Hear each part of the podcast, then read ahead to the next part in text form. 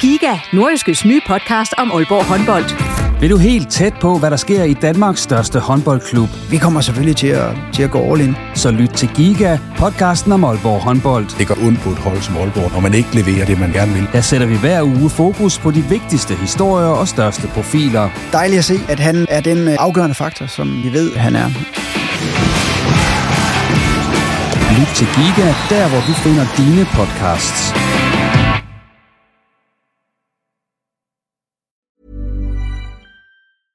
Hey, I'm Ryan Reynolds. Recently, I asked Mint Mobile's legal team if big wireless companies are allowed to raise prices due to inflation. They said yes. And then when I asked if raising prices technically violates those onerous two year contracts, they said, What the f are you talking about, you insane Hollywood ass? So to recap, we're cutting the price of Mint Unlimited from $30 a month to just $15 a month. Give it a try at mintmobile.com slash switch. $45 upfront for three months plus taxes and fees. Promo for new customers for limited time. Unlimited more than 40 gigabytes per month. Slows. Full terms at mintmobile.com. Everyone knows therapy is great for solving problems, but getting therapy has its own problems too, like finding the right therapist, fitting into their schedule, and of course, the cost. Well, BetterHelp can solve those problems. It's totally online and built around your schedule. It's surprisingly affordable too. Connect with a credentialed therapist by phone, video, or online chat, all from the comfort of your home. Visit betterhelp.com to learn more and save 10% on your first month. That's BetterHelp, H E L P. Det blev en hård dag i retten her på dag 2 af Mia-sagen. Fra morgenstunden af fortsatte den tiltalte 37-årige mand med at forklare sig. I går slap vi jo hans forklaring på tidspunktet, umiddelbart inden Mia Skadhauge Stævn ifølge ham døde ved et uheld. I dag der skulle retten så forholde sig til den resterende del af hans forklaring, og det er altså forklaringen om, hvordan Mia Skadhauge Stævns lig eller dele af Mia Skadehauke Stævns lig ender i Dronninglund Storskov, og ikke mindst, hvordan Mia Skadehauke Stævn hun faktisk dør. Direkte tilbage fra retten, der kommer vi her med et øh, overblik over retsdag 2 i Mia-sagen. Mit navn er Dan Grønbæk, og ved mikrofonen ved siden af mig sidder nordjyskes kriminalreporter Jesper Ramsing. Velkommen til Bagom Forbrydelsen. Vi kan lige sige til at starte med, at det her det var jo dagen, hvor vi skulle, hvor retten, hvor offentligheden, hvor øh, nævninge og dommer og så videre skulle høre detaljer om, øh, hvad der skete med Mia Skadhauke Steven efter dødstidspunktet. Øh, altså den historie, som offentligheden er jo bekendt øh, med, som jo er, at man fandt øh, ligedele øh, i Dronninglund Storskov, flere forskellige steder, øh, i dagene der for knap 16 måneder siden nu. Og det var jo den historie, det var jo den forklaring, det var de scener, vi skulle øh, have den tiltaltes version af i dag. Jeg kan allerede nu sige, der er rigtig mange rigtig grusomme detaljer i det, vi hørte i retten i dag. Og der er også øh, rigtig mange af de detaljer, vi ikke kommer til at dele videre i podcasten her nu. Og det er simpelthen af hensyn til pårørende, til ikke mindst den afdøde, øh, at vi ikke deler dem. Med det sagt, Jesper, lad os kigge lidt på dagen i dag. Hvad var det for en øh, dag i øh, retten i dag? Det var jo en, en, øh, det var en meget grusom øh, dag i retten, hvis man kan bruge det ord. Øh, det var en hård dag, hvor vi jo skulle lægge øre til nogle, øh, nogle af de her mange makabre øh, detaljer, som den tiltaler han, øh, han forklarede. Det var jo en, en uhyggelig detaljeret forklaring, han, øh, han gav omkring øh, den usømmelige behandling af, af livet. Og det er jo den del, han har erkendt, og derfor så er det altså også en del, han, øh, altså i og med, at han vedkender sig øh, de ting, der er sket, så er det jo også en, en, en, øh, en del, han ligesom forklarer i detaljer i ja. dag, og det er jo det, der er baggrunden for det. Var der noget særligt, du mærkede dig ved? Var der noget særligt, der hæftede sig øh, hos dig fra din oplevelse inden fra, øh, fra nævningesalen i, øh, i retten i Aalborg i dag? Ja, altså man kan sige, øh, hele stemningen i, i salen i går, da sagen startede, altså der, der har været øh, en meget rolig øh, stemning og meget tavs stemning. Der har ikke øh, været øh, noget lyd sådan rigtigt fra hverken øh, tilhører eller noget. Og det er klart i dag, da man kommer ind på det forhold, som handler om, om parteringen af, af et lig, og de, og de øh, voldsomme det, detaljer, der er begyndt øh, der jo at være noget, noget øh, røre, især blandt øh, tilhører, og, og jeg lagde mærke til, at der var flere tilhører, som, som øh, rykkede lidt på sig. Nogle de sad og stirrede øh, ned i gulvet øh, på et fast punkt, og andre de de holdt sig også for, for, for munden og for hovedet øh, øh, en gang imellem. Det var noget, som, som selvfølgelig øh, påvirkede de tøllehører, der var i salen. Jeg sad jo øh, sammen med øvrigt en anden af vores kolleger, som også dækker sagen op i et øh, lytterum på anden sal i retsbygningen, fordi der jo er så stor presseinteresse øh, for den her sag, at der simpelthen ikke er pladser nok inde i nævningssalen til, at alle, alle de udsendte fra pressen kan være der. Så jeg sidder jo i et rum, hvor vi ser tingene nede for salen på en skærm, og jeg sidder sammen med øh, journalister fra øh, mange andre medier, og der sagde du bare noget i dag, som egentlig, hvor jeg tænkte, gud, det hæfter sig på den oplevelse, jeg havde af, hvad der foregik, øh, da han gik i gang med den her forklaring. Hvis man forestiller sig, at der er sådan en klappen på et tastatur hele tiden, at man, folk sidder jo og skriver i liveblogs og til artikler og skriver noter og sådan nogle ting. Der var nogle momenter, hvor den her tastaturklappen, den nærmest stoppede, eller i hvert fald forstummede på ja, en eller anden præcis. måde. Ikke? Altså, øh, Mm. Altså, øh, ja. og, og det, var, det synes jeg var en meget tydelig reaktion, at man havde den der forstummen af tastaturerne ja. undervejs. Dagen startede jo med, at øh, anklager Mette Bendix ville tæt på øh, de minutter efter Mie Skade Stævn ifølge den 37-årige er kommet alvorligt til skade. Det var jo der, vi slap hans forklaring i går. Og, øh, og indtil han fragter hende til sin bopæl i Flavnskjold, det var ligesom der, vi startede. Altså, vi er stadig i Hammer Bakker, som var det, han slap i går, hvor han jo, for at rise op, det han forklarede i går, det var øh, hans version af begivenhederne, er, at øh, Mia Skadhauke Steven, hun falder, hun snubler, og hendes taske, hun har rundt om halsen, hænger fast i et eller andet. Øh, nærmere øh, beskrevet bliver det ikke rigtigt, men en eller anden form for, for, for vækst, altså noget plantevækst af en eller anden art. Og så gør det altså, at, at hun bliver kvalt i den her taskeram, eller den i hvert fald øh, kvæster hende, da hun falder til jorden. Men Mette Bendix, altså specialanklageren fra øh, Nordjyllands politi, startede jo i dag med at spørge mange gange ind til, hvorfor han i de her momenter efter det er sket, og han har konstateret, Miskad Hauke Stævn og ikke ringede 112. Hvorfor han ikke tilkaldt hjælp? Hvorfor han ikke, øh, hvad kan man sige, ringede efter en ambulance, som ville være det, hun sagde var den, var den normale reaktion på det. Hvorfor gjorde han ikke det? Hvor tæt kom vi på et svar på det spørgsmål? Ja, det, og det gjorde han jo ikke på noget. Han, han rakte ikke ud efter hjælp på noget tidspunkt. Han, han begyndte heller ikke selv at yde første hjælp til Mia Skade Hauke Stævn, som, som han jo godt kunne se faktisk var, var kritisk kvæstet. Han forklarede egentlig kort, øh, og det gentog han mange gange, at han ringede ikke 112, for han vurderede, at han selv kunne køre hurtigere til sygehuset, end en ambulance kunne, øh, kunne komme frem. Og undervejs, som, som han så selv begynder at, at, at, at håndtere Mia, så siger han egentlig også, at han, øh, han, har, han føler egentlig, at han har styr på, på, på den her øh, situation. Og Mette Benning spørger jo også flere gange, jamen hvorfor han så ikke ringede 112, så kunne det være, der var nogen, der kunne fortælle ham, hvad han skulle, skulle stille op med, med den 22-årige her. Og der forklarer han bare, at det, det øh, gjorde han ikke, simpelthen fordi, at han følte, at han havde øh, kontrol over den her øh, situation. Og det, der sker, det er jo, altså Mia Skadehauke Stævn er ifølge den her 37-årige tiltalte på det her tidspunkt i en tilstand, hvor hun ikke kan gå selv. Hun ja. kan ikke selv bevæge sig frem og tilbage til bilen, for eksempel, ud fra ham og derudover er hun også i en tilstand, hvor hun kan ikke tale. Altså mm. det eneste, hun kan sige, det er sådan nogle rallende ja-lyde, som han beskriver ja. det. Altså, ja. ud fra hvad han beskriver, må man gå ud fra, hun er meget alvorligt kvæstet på det her ja. tidspunkt. Han beskriver det jo, altså som du siger, han har, han har konstateret, at ifølge ham, så har hun øh, i faldet fået øh, den her rem fra tasken omkring halsen, så hovedet er unaturligt rykke, rykket tilbage, som han øh, beskrev ja, det. Ja, da hun rammer jorden, hun falder ned på maven, og så bliver øh, hovedet ligesom rykket tilbage op, ja. fordi det hænger fast i et eller andet, den her taske her omkring hendes hals. Ja, og hun kan ikke rigtig sige noget. Han beskrev også øh, på første dagen, at han også synes, at hun havde lidt svært ved at trække vejret, og, og hun kunne nemlig ikke øh, gå selv, så han måtte jo bære hende hen til bilen. Og det var jo selvfølgelig også noget, som fik anklageren til at spørge, jamen, når du konstaterer, at hun er så øh, til skadekommen, hvorfor er det så, at du ikke ringer til 112, eller forsøger at, at få fat i noget øh, med, med hjælp? Og man kom ikke tættere på, på en forklaring anden, at, at han fastholdt, at det var fordi, han følte, at han havde styr på, på situationen, selvom den var alvorlig, og at han altså selv hurtigere kunne komme frem til hospitalet og give, give uh, Mia den hjælp. Fordi det understregede han jo, at ifølge ham, så øh, alt det, han gjorde, det var faktisk for at hjælpe Mia. Hvorfor er det vigtigt, det her med, om han tilkalder hjælp? Altså hvorfor er det, for det var jo tydeligt, at det var noget, hun borede i. Hun gik lidt frem og tilbage i hans forklaring kronologisk, men blev ved med at vende tilbage til det samme spørgsmål. Hvorfor tilkalder du ikke hjælp her? Hvorfor ringer du ikke 112 her?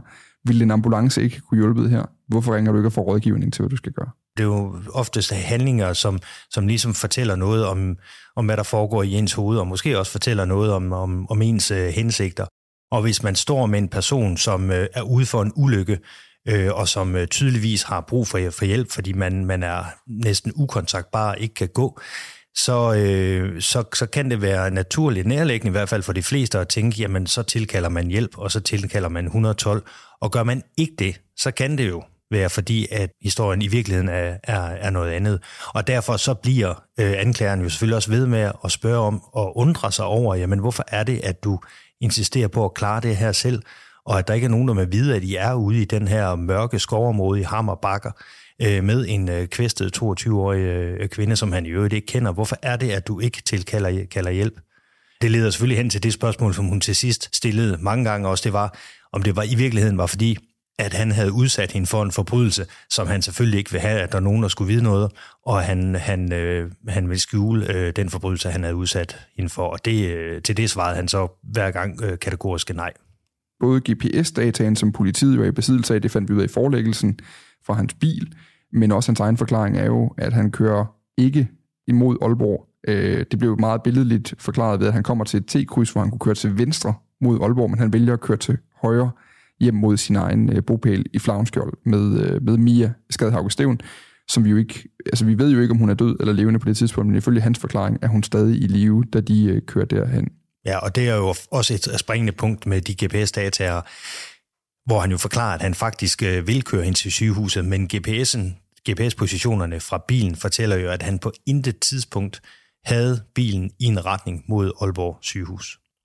Men altså i korte træk, øh, uden at vi skal gå helt ind i den der køretur, han kører mod øh, Flavnskjold, sin egen adresse der, hvor han boede på daværende tidspunkt. Han har øh, Mia Skadhauke Stævn liggende bag i sin bil.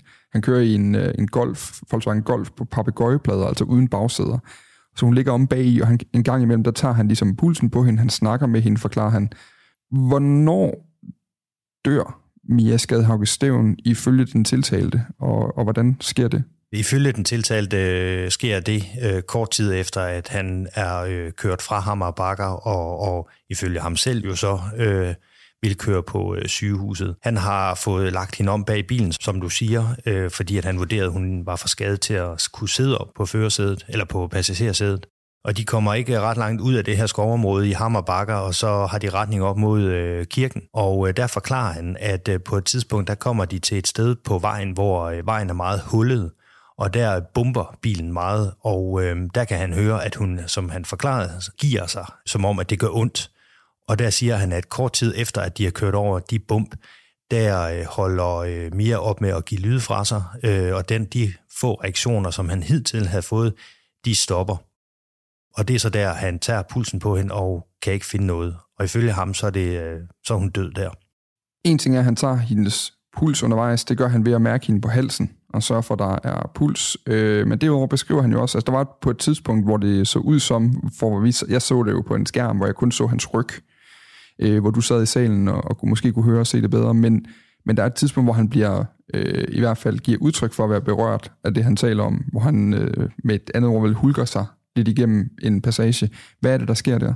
Jamen, det er hele passagen, hvor han fortæller om, om det øjeblik, hvor øh, Mia Skadhauge Stævn øh, dør. Øh, mens hun ligger bag i, i hans bil, og mens han øh, lige så stille, ifølge ham, kører mod Aalborg øh, Universitetshospital. Der øh, er Hulger, han øh, er grådkvalt i, i stemmen, da han, øh, da han fortæller det. Han beskriver, øh, at han, han øh, egentlig har armen sådan rakt bag om i bilen og holder den 22-årige i hånden, og at han... Øh, han øh, klemmer hende lidt og, og beder hende om at, at klemme, hvis hun stadigvæk er der, og der fortæller han, at der går lang tid, inden hun reagerer, så kommer der øh, et fast og hårdt klemt, og derefter så, så er der ikke mere. Og, og der hulker han, og der bliver hans stemme grødkvalt, og, og forklaringen bliver ikke så, så, øh, så sikker, som, som, som den har været før. I'm Sandra, and I'm just the professional your small business was looking for. But you didn't hire me because you didn't use LinkedIn jobs. LinkedIn has professionals you can't find anywhere else, including those who aren't actively looking for a new job but might be open to the perfect role, like me. In a given month, over 70% of LinkedIn users don't visit other leading job sites. So if you're not looking on LinkedIn, you'll miss out on great candidates like Sandra. Start hiring professionals like a professional. Post your free job on linkedin.com/people today. Ifølge hans forklaring, der er han jo overbevist om, at øh, Mia Skade Hauge Steven netop er død øh, om bag bilen. Og øh, der vælger han jo så med det samme at sætte kursen mod Flavnskold, mod sit hjem, i stedet for at køre ind på øh, sygehuset. Det var også noget, som anklageren angreb meget hårdt og stillede nogle meget bestemte spørgsmål til ham, at hvorfor i alverden kører du med en... øh, som du tror i hvert fald er en død kvinde om bag bilen hjem, i stedet for på øh, sygehuset.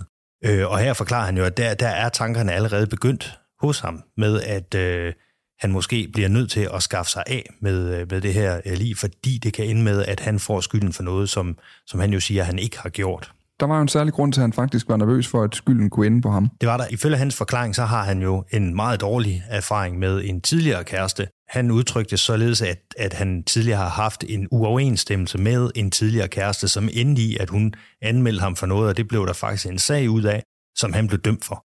Og det er de øh, dårlige erfaringer, som han har taget med, som, som stadigvæk sidder i ham, forklarede han, øh, som gjorde, at, at øh, på det tidspunkt, hvor Mia, hun, øh, Mia Skadehauke hun dør, der panikker han, og han panikker så meget, at han, øh, han vælger at køre hjem og begynder at overveje at skaffe sig elite, simpelthen fordi han er bange for, at han vil få skylden for noget, han ikke, øh, han ikke har gjort. Og så kommer vi jo til de timer, øh, der er i hvert fald, hvis vi skal sætte noget tid på, så er det jo om øh, formiddagen, eller om morgenen eller formiddagen, der om søndagen, han lander hjemme i Flagenskjold med øh, Mia Skadhauke Stævn liggende bag bilen. Hvad gør han så derfra? Da han kommer hjem til Flagenskjold, så øh, bærer han Mia Skadhauke Stævn ind og øh, ligger hende inde på øh, sengen inde i øh, soveværelset der i, i, i huset i øh, Flagenskjold. Og ifølge hans egen forklaring, så øh, sætter han sig i sofaen. Han sætter sig i sofaen flere gange og begynder at tænke over, hvad det egentlig er, han skal, øh, han skal stille op. Men han har besluttet, at han skal skille sig af med, med livet. Og øh, i første omgang, så øh, tænker han, at han vil begrave livet ude i Dronninglund øh, Storskov. Øh, men der forklarer han så, at det, på det her tidspunkt, der er jorden øh, frossen, og han vurderer ikke, at han kan grave en så stor grav. Øh, og ifølge ham, så er det derfor, at han så vælger, eller beslutter, at han simpelthen er nødt til at, og partere livet for at kunne, øh, kunne, øh, kunne begrave det i, i mindre huller. I går fortalte vi også om, at øh, specialanklager Mette Bendix i sin forelæggelse af sagen jo faktisk også fortalte, at man har de her kvitteringer fra nogle hjem- og fiksbutikker, tre forskellige, i det nordjyske, altså i, i Vendsyssel, hvor han kører rundt og køber kaustisk soda, han køber øh, klorin, han køber afløbsrens, plus han køber nogle maler, overtrækstrakter, gummihandsker og nogle spande. Og de her remedier er noget, han også forklarede, at han brugte i den proces, hvor han, øh, hvor han skaffer sig af med livet. Nu kommer vi til det her punkt, Jesper, hvor vi vælger ikke at gå længere i detaljer med, hvad han forklarede øh, mm. om øh, selve processen, øh, og hvordan han skaffer sig af med livet. Men vi kan bare sige, at det var en meget detaljeret fortælling, vi fik i dag. Hvad var dit indtryk? Hvad hæftede du dig ved ved den måde, han fortalte om den her proces på? Ja, detaljegraden og den øh, enorme hukommelse, han havde omkring, hvad han havde, øh, hvad han havde gjort i de her dage, for det strækker sig jo øh, over to dage. Det var meget detaljeret, og han kunne huske øh, rigtig meget, og øh, det var meget voldsomt, og øh, øh det var både det detaljerede og, og voldsomt. Det, det, det er faktisk det, som står øh, indprintet øh, øh, stadigvæk, efter at have hørt hans forklaring. Altså han, han går i gang søndag, øh, forsøger at lægge sig ind og sove om aftenen. Det kan han ikke, men han står op mandag, da hans vækkeur ringer, som han beskrev, og tager på arbejde. Om eftermiddagen, når han kører hjem fra arbejde, fortsætter han så øh, med den her øh, proces, og det er så mandag aften, han begynder at øh, køre de ligedele ud i Dronninglund Storskov. Men jeg kunne egentlig godt tænke mig lige at blive ved, fordi som sagt, så, så det tror jeg også, at den, det detaljeniveau, vi har lyst til at, øh, at gå på øh, i den her proces nu. Øhm, men vi kan sige, at han kører af flere omgange derud, og efterfølgende så fandt man jo øh, nogle grave i Dronninglund Storskov. Man fandt også nogle af de her ligedele spredt ud over skovbunden, og efterfølgende fandt man også et bålsted et andet sted, Dronninglund Storskov, hvor han har brændt de remedier af, han bruger til, øh, hvad kan man sige, den proces, hvor partering foregår. Hvis vi bliver ved detaljegraden, så var der jo udspillet, der jo så faktisk en interessant scene i retten i dag, da Mette Bendix, anklageren, var i gang med at udspørge ham om øh, partering af livet. Altså, hvordan går hun til den opgave? Kan vi starte der? Ja, der går hun til den opgave, hvor at hun øh, egentlig gerne vil have den tiltalte til at forklare alt øh, ned til mindste detalje. Det gør han sådan set også. Hun behøver, øh, hun behøver jo ikke at spørge ret meget ind til nogle detaljer. Hun siger rigtig mange gange, hvad skete der så? Og så fortsatte den tiltalte med at fortælle øh, meget detaljeret om, hvad der så øh, skete.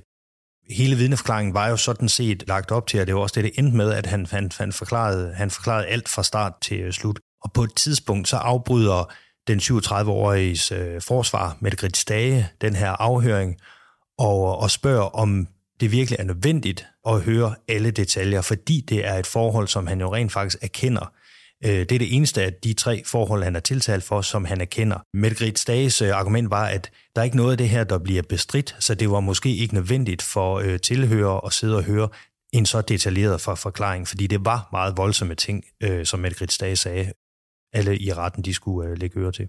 Og til det der svarede Mette Vendings egentlig kort, at hun fandt, at det var nødvendigt at fortsætte med den, den detaljerede afhøring. Hvorfor er det nødvendigt som anklager? Det er jo selvfølgelig, nu er vi ikke inde i hovedet på Mette Bendix, og Mette Bendix er øh, i går talte vores kollega Jakob Gammelgaard faktisk med hende kort efter retsdagen i går, hvor han gerne ville stille nogle spørgsmål, hvor hun sagde, jeg vil ikke udtale mig om noget som helst, så længe sagen er i gang, kun om, hvad kan man sige, sagens forløb, altså hvem der kommer ind og vidner hvornår. Vi ved jo ikke, hvorfor hun gjorde, som hun gjorde i dag, og vi har ikke gode muligheder for at få det at vide øh, på noget tidspunkt.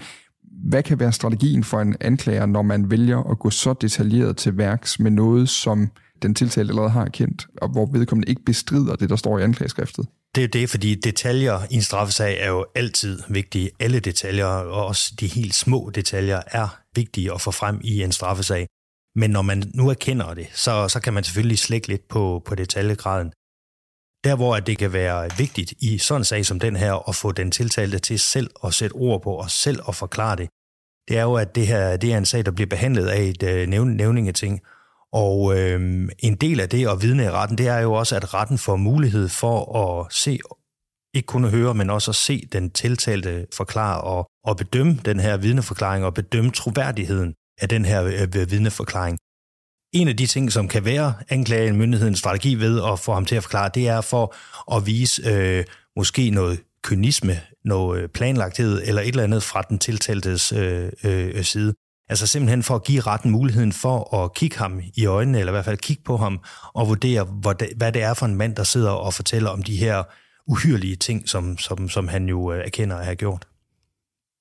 Noget andet med det Bendix gravede rigtig meget i, da vi kom til den her del, der handlede om, øh, om processen efter Mia Skadhauke Stevens død, og indtil man finder de jordlige rester i Drønlund Storskov, det er jo med det Bendix gravede i, hvorfor han eskalerede sin situation. Forstået på den måde, at som hun sagde i retten, hvis det er foregået som et heldigt uheld, som du forklarer, at Mia Skadhauke Steven er død, så er det eneste bevis for det jo lid af Mia Skadhauke Steven. Hvad svarede han til det? Fordi det var jo ligesom hendes argument, eller hendes udfordring af hans forklaring. Det var, jamen hvorfor valgte du at skaffe dig af med det, når det i virkeligheden var det, der kunne hvis du har ret, hvis du ikke lyver i den her fortælling, så er det det, der kan bevise din uskyld. Ja, det er klart, anklagemyndighedens opfattelse er jo, at øh, den 37-årige har skaffet sig lige simpelthen for at øh, dække over øh, øh, sporene efter en forbrydelse. Og det spurgte ham, hun jo øh, ham også om direkte flere gange, mm. om, om det i virkeligheden var fordi, at han, øh, han havde noget at skjule, og fordi at han godt vidste, at øh, et lige er øh, det vigtigste bevis, og at det bevis, det vil han skaffe vejen. Og det afviste han jo gang på gang kategorisk. Han forklarede, at han panikkede. Han forklarede, at han gik i sort, og at han uh, traf den beslutning, som han gjorde, og han, og han gennemførte det. Han forklarede så også, at han efterfølgende selvfølgelig uh, vil ønske, at han aldrig havde gjort det. Han kaldte sig selv en, en idiot for at have gjort det, og at uh, den her uhyggelige gerning var, var, var, var fuldstændig tåbelig. Men at han i øjeblikket ikke tænkte så, så klart.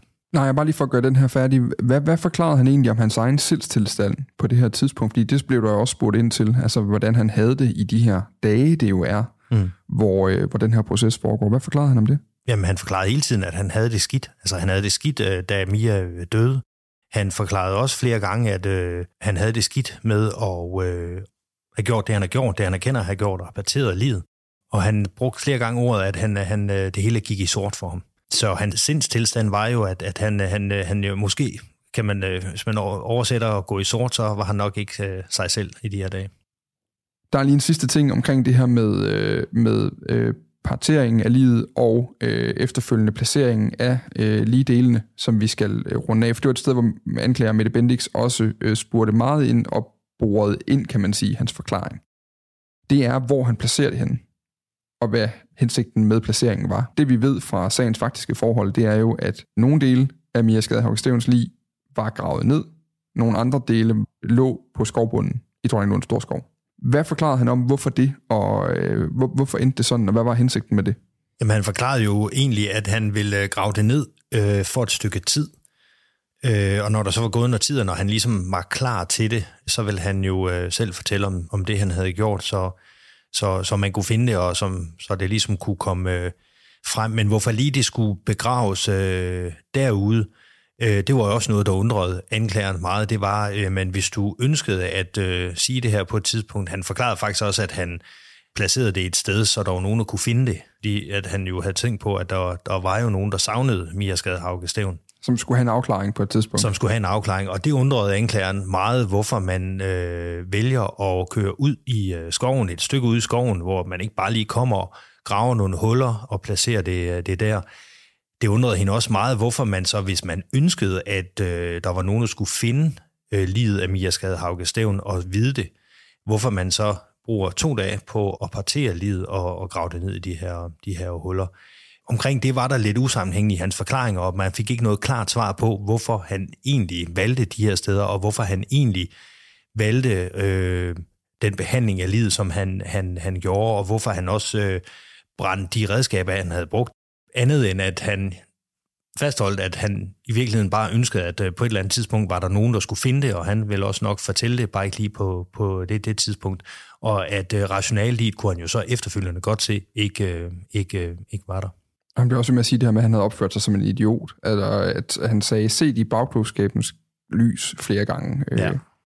Men, men jo forsvarede sig med, at øh, jeg hang ikke sammen. Jeg var gået sort. Mm. Jeg var øh, i en tilstand af kaos mm. på en eller anden måde. For lige rundt af, hænger hans forklaring sammen? Altså er der usammenhæng i den, og, og, og kunne man ligesom høre, hvor anklageren øh, særligt skruede bissen på? Ja, det kunne man jo selvfølgelig godt. Altså man kan sige, at i den første dag, der var øh, anklagerne stillet spørgsmål, stille og roligt. Tonen var meget øh, afdæmpet, kan man sige. I dag, der øh, nåede vi jo dertil, hvor at, at øh, anklagerne flere gange direkte om en bestemt tone spurgte, øh, har du slået Mia ihjel? Der svarede han nej. Hun spurgte også flere gange bestemt, om han i virkeligheden øh, havde planlagt, at han ville skaffe øh, beviserne af vejen, dermed livet af vejen, og det var derfor, han, han, han havde gjort de makabre ting. Han svarede også nej til, til øh, det. Til sidst skal vi også lige sige, at Mette Grits Dage fik også mulighed for at afhøre sin, øh, sin klient i dag, men det var mest fremhævelse af nogle detaljer, han allerede har forklaret. Øh, hun stillede spørgsmål ind til noget, vi egentlig allerede har fået fortalt, særligt på dag 1 i går, som hun, havde, hun gerne ville have komme op igen her i slutningen af hans, øh, hans afhøring, eller at hans mulighed for at forklare sig. Jesper, nu har vi været igennem to dage med forklaringer fra den tiltalte. Hvis du sådan lige hovedtræk skal opsummere, hvad hans udlægning af begivenhederne er, hvad er så de, øh, de vigtigste øh, bullets at kigge på? Ja, den 37-års øh, historie er, at han øh, om natten, omkring kl. 2, øh, natten til søndag den 6. februar, der kører han til Aalborg øh, i sin bil for at, ligesom at opleve stemningen inde i byen. Han har hørt, at der skulle være rigtig meget gang i en, en frihedsfest efter mange måneders øh, coronanedlukning, og det vil han gerne ind og opleve. Han kører rundt der i nogle timer på et tidspunkt, der øh, ser han så Mia Skade Haugestævn stå ved øh, det her busstoppested på Vesterbro. Han beslutter sig for at spørge, om hun vil have et lift, fordi hun ser ud til at fryse. Hun har ikke så meget tøj på. Det vil hun gerne, og de, hun sætter sig ind i bilen. Og så kører de rundt i Aalborg. Ifølge ham er der rigtig god stemning i bilen. Der er lidt kemi. Hun er lidt drilsk og vil ikke sige, hvor hun skal hen, så de ender med at køre i Aalborg og i Nørre Sundby. Indtil de så på et tidspunkt kommer til at tale om, at han engang har været soldat. Ifølge ham så kunne Mia øh, godt lide det, og så begyndte hun at være mere flørtende. Det førte så til, at øh, de kørte op i Hammer Bakker, der er noget, der hedder Camp Hammer, en gammel militærlejr, som han øh, forklarede, at han gerne vil øh, vise hende. Og da de så kommer derop, så øh, lægger Mia an på ham og øh, tager initiativ til, at der skal ske noget seksuelt mellem dem. Og øh, ifølge en 37 år, så befinder de sig en times tid i Hammer Bakker, hvor de også aftaler, at de skal have sex, og det skal de have ude imellem nogle træer. Og det er så herude, at øh, Mia Skade Haugestævn, hun er ude for det her uheld, hvor hun falder og får øh, remmen fra tasken omkring halsen. Hun dør så på bagsædet af den 37-årige øh, bil, da han ifølge ham selv er på vej til at køre hende mod Universitetshospitalet i Aalborg. Han går i panik, vælger at køre livet af Mia på det her tidspunkt hjem til sin bopæl i Flavenskjold, og øh, på grund af dårlige erfaringer med øh, en tidligere ekskæreste blandt andet, og fordi han er bange for, at han øh, vil få skylden for noget, han ikke har gjort, så beslutter han sig for at skaffe sig af med livet og han beslutter sig for, at han bliver nødt til at partere livet og begrave det ude i Dronninglunds Storskov. I morgen er vi i retten igen. Der er en ny retsdag, der venter øh, fredag den 9. juni, og øh, det er første gang, vi skal høre fra nogle andre vidner. Og i morgen er det blandt andet en veninde til Mia Skadehauke Stævn, og også Mia Skadehauke Stævns kæreste, som skal afhøres.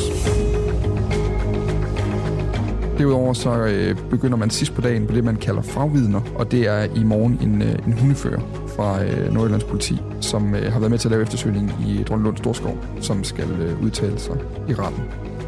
Vi to, Jesper, vi er tilbage igen i morgen. Øh, der lander en podcast lige så snart vi har været i retten i morgen og har fået snakket om det bagefter. Og så kan du altså ellers følge med på nordiske.dk, hvor der også øh, vil være live-blog i løbet af retsdagen i morgen. Vi høres ved.